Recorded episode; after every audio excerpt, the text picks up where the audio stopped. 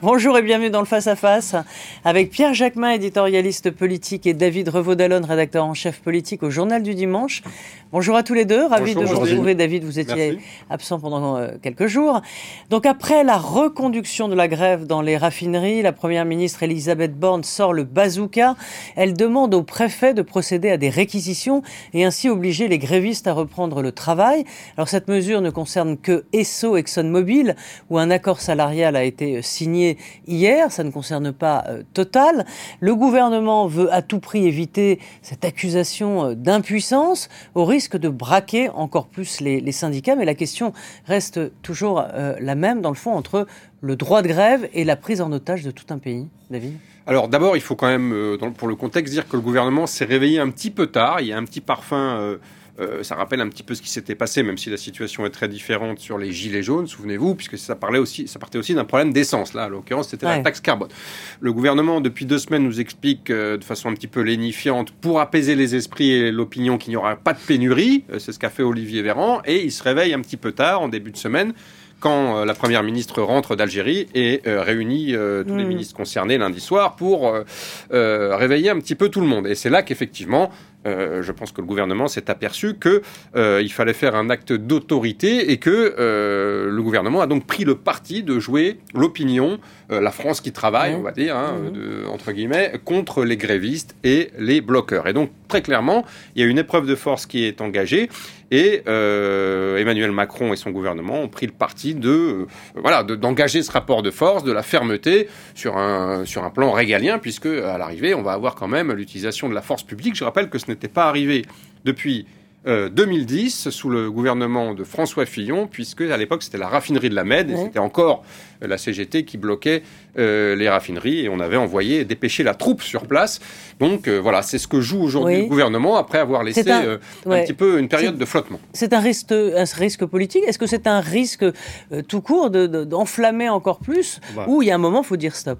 Non, je pense qu'effectivement, la manière dont s'y prend le gouvernement euh, pourrait engendrer une radicalisation de la mobilisation. Il faut se rappeler quand même qu'on est dans un contexte particulièrement tendu. Il n'y a pas que euh, les industries pétrolières, ou en tout cas les salariés des industries pétrolières qui réclament leur dû euh, des bénéfices engendrés notamment par la crise que l'on vit en ce moment, mais aussi euh, celle d'hier avec la crise sanitaire. Je pense aux industries pharmaceutiques. Les salariés seraient en droit aussi de demander euh, euh, des, contreparties, ou en tout cas des, un partage, un meilleur partage de la richesse produite, des richesses produites dans, ce, dans ce contexte de crise.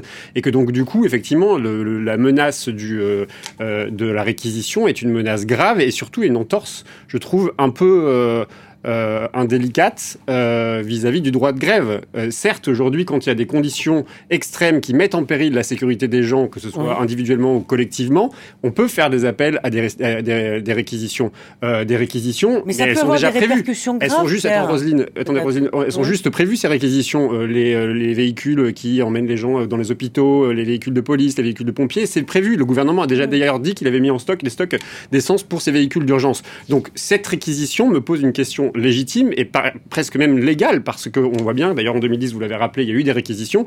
Certaines de, certaines de ces réquisitions ont été retoquées par le Conseil d'État. Donc je trouve que c'est pas la bonne réponse. Encore une fois, le gouvernement qui nous appelle en permanence à faire du dialogue social l'alpha et l'oméga de toute discussion, de tout échange, en tout cas euh, au niveau des entreprises, ne donne pas l'exemple. Et encore moins en ce moment où il est question d'un budget à l'Assemblée nationale et on sait que le 49.3 est J'entends ce que, ce que vous dites, euh, Pierre, mais eh, eh, on a le sentiment que chez Total, notamment, euh, c'est une grève préventive avant même d'avoir commencé des, négociations. On a quand même, depuis, depuis février, ils demandent une discussion, les syndicats. Hein. on a quand même, alors euh, évidemment, le droit de grève est un droit constitutionnel et indiscutable. Ça, c'est une chose.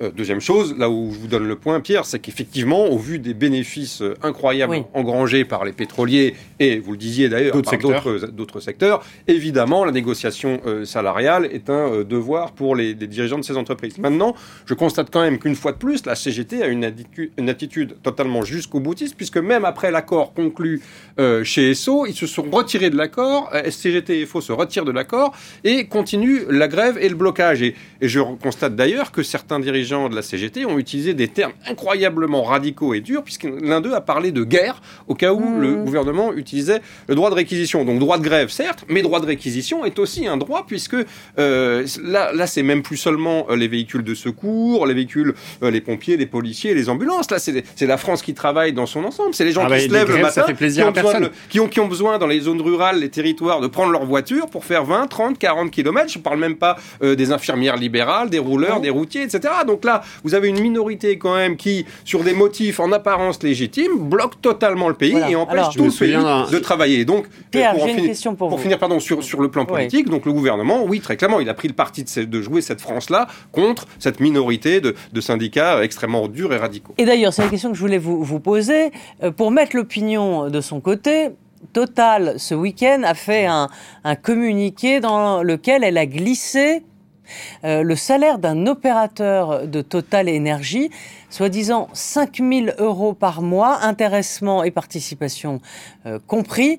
Alors beaucoup de salariés ont, réagi en disant que ça ne, correspondait pas à, la réalité, ce qui a eu manip où effectivement tous les salariés et raffineurs de Total gagnent 5 000 euros c'est le jeu préféré de tout euh, puissant, de tout dominant, de tout chef d'entreprise, c'est-à-dire de jouer la bataille euh, entre les salariés eux-mêmes. En vrai, les intérêts sont convergents entre un salarié qui gagne 5000 euros et un salarié pompiste qui gagne 1200, 1300 euros euh, net par mois. Les intérêts sont les mêmes. Est-ce que la question est de savoir si celui qui gagne 5000 euros en gagne trop et celui 1300 euros pas assez? La question, elle est plus de, l'ordre de qui décide de quoi, qui décide de quelle répartition des richesses qui sont produites par ces entreprises. Donc, je vois bien le jeu qui consiste à opposer des salariés dans une même entreprise, mais l'enjeu, il n'est pas là par ailleurs, vous, démontrez assez facilement, il y a eu beaucoup de fact-checking qui ont été faits sur ces 5 000 euros. 5 000 euros, c'est un chiffre brut qui, englobe des primes, alors que la moyenne globale des salaires, la moyenne globale des salaires de cette entreprise, euh, c'est plutôt du 3 000, euh, du 3 000 euros. Et en plus de ça, euh, quand on parle des 5 000 euros et des 5 000 euros bruts, on parle de 15% sur les 15 000 personnes qui travaillent, 15% des 15 000 personnes qui travaillent chez Total. Donc c'est pas que les salariés de Total sont pas les plus mal lotis. Et alors, et alors c'est une entreprise et chacun a le droit de faire valoir ses droits euh, de négociation. Encore une fois, de négociation qui n'arrive pas maintenant à un point euh, qui serait un point euh, contextuel. C'est depuis février qu'il demande à la direction de Total une, négociation. Écoutez, cette bonne guerre que la direction de Total utilise, les armes qui sont à sa disposition. Alors vous avez sans doute raison sur l'ampleur des, salariés qui sont concernés par ce niveau de salaire et ce niveau de hmm. prime. Mais enfin, je rappelle que c'est quand même un grand classique. Souvenez-vous de la grève des pilotes de ligne, des pilotes d'Air France qui sont particulièrement bien payés. Eh quand ils se mettent en grève et qu'ils bloquent le pays une fois de plus et qu'ils bloquent les transports aériens, la direction euh, dégaine immédiatement leur salaire pour montrer à l'opinion. Là, encore une fois, euh, de la même manière que le gouvernement joue l'opinion, la direction euh, de ces entreprises joue aussi l'opinion dans ce conflit qui, qui, il faut le dire, hein, est quand même en train de, de prendre un, un, tour un petit, peu, un petit peu dangereux vu le contexte général et vu le contexte politique avec des partis politiques, en l'occurrence la France Insoumise, qui jettent de l'huile sur le feu à n'en plus finir et qui annonce une grande marche dimanche pour le pouvoir d'achat et contre la vie chère. Donc, je ne crois pas que ce soit... Et l'inaction climatique. Et l'inaction climatique. Alors, euh, ça swing à l'Assemblée euh, nationale, vous le disiez, la France insoumise qui est souvent pointée euh, du doigt pour être le mauvais élève, eh bien, ils ne sont plus vraiment seuls. Parce que comme la France insoumise était effectivement dissipée, eh bien, un certain François Ruffin de, de, de, de LFI disait il ben, faut qu'on arrête de faire du bruit dans l'Assemblée nationale parce que ça renforce l'Assemblée, le Rassemblement national. Je crois qu'il a raison. Je crois qu'il a tout à fait raison. Sauf qu'hier, il y a eu un petit incident et je vous propose d'écouter. Monsieur le maire, vous avez travaillé il fut un temps pour Dominique de Villepin qui avait dénoncé la lâcheté de ceux qui refusent de défendre les intérêts de la France. Aujourd'hui, le lâche, c'est vous.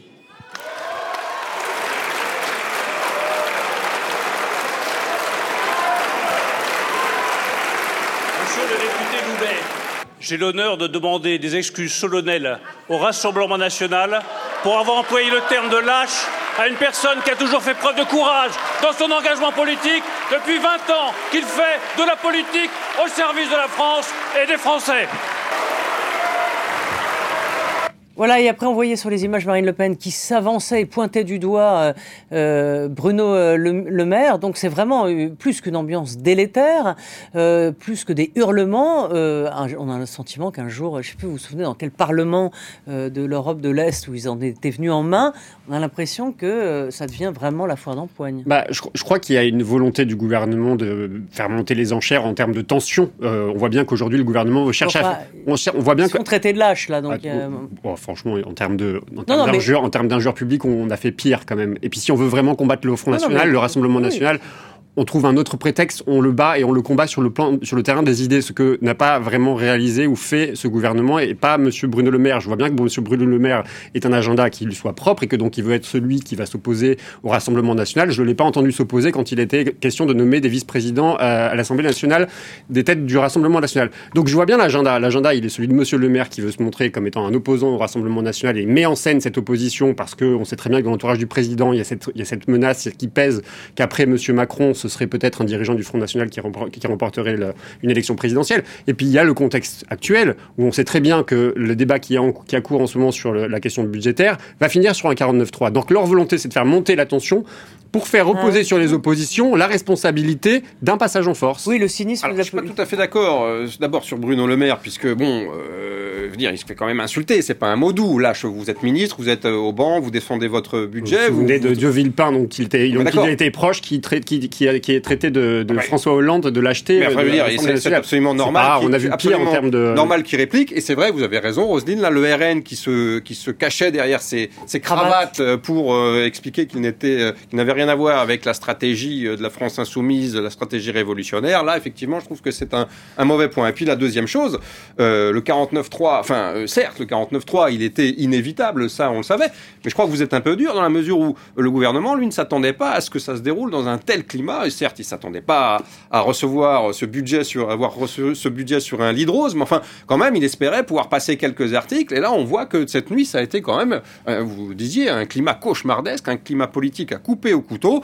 Et donc, ce 49.3 qu'il envisageait de dégainer plutôt euh, dans les jours qui suivent le week-end, la semaine prochaine, bah là, on pense qu'il va arriver dans les, dans les heures qui viennent, hein, jeudi ou, ou, vendredi matin. Donc, euh, oui, le 49.3 a été inscrit. Non, je ne crois pas qu'il ait été inscrit aussi vite. Et je pense que le gouvernement a préféré euh, laisser sa chance au produit, comme dirait l'autre, et voir quelques articles votés sans, sans, sans avoir ce, ce, cinéma et ce cirque absolument dantesque, ce qui promet quand même pour la suite du quinquennat. Et là, on en est au, on en est au premier texte. On en est au premier texte de la session. Donc euh, ça, ça, Merci ça promet. Pierre, Vous ne pouvez pas répondre, je suis désolée.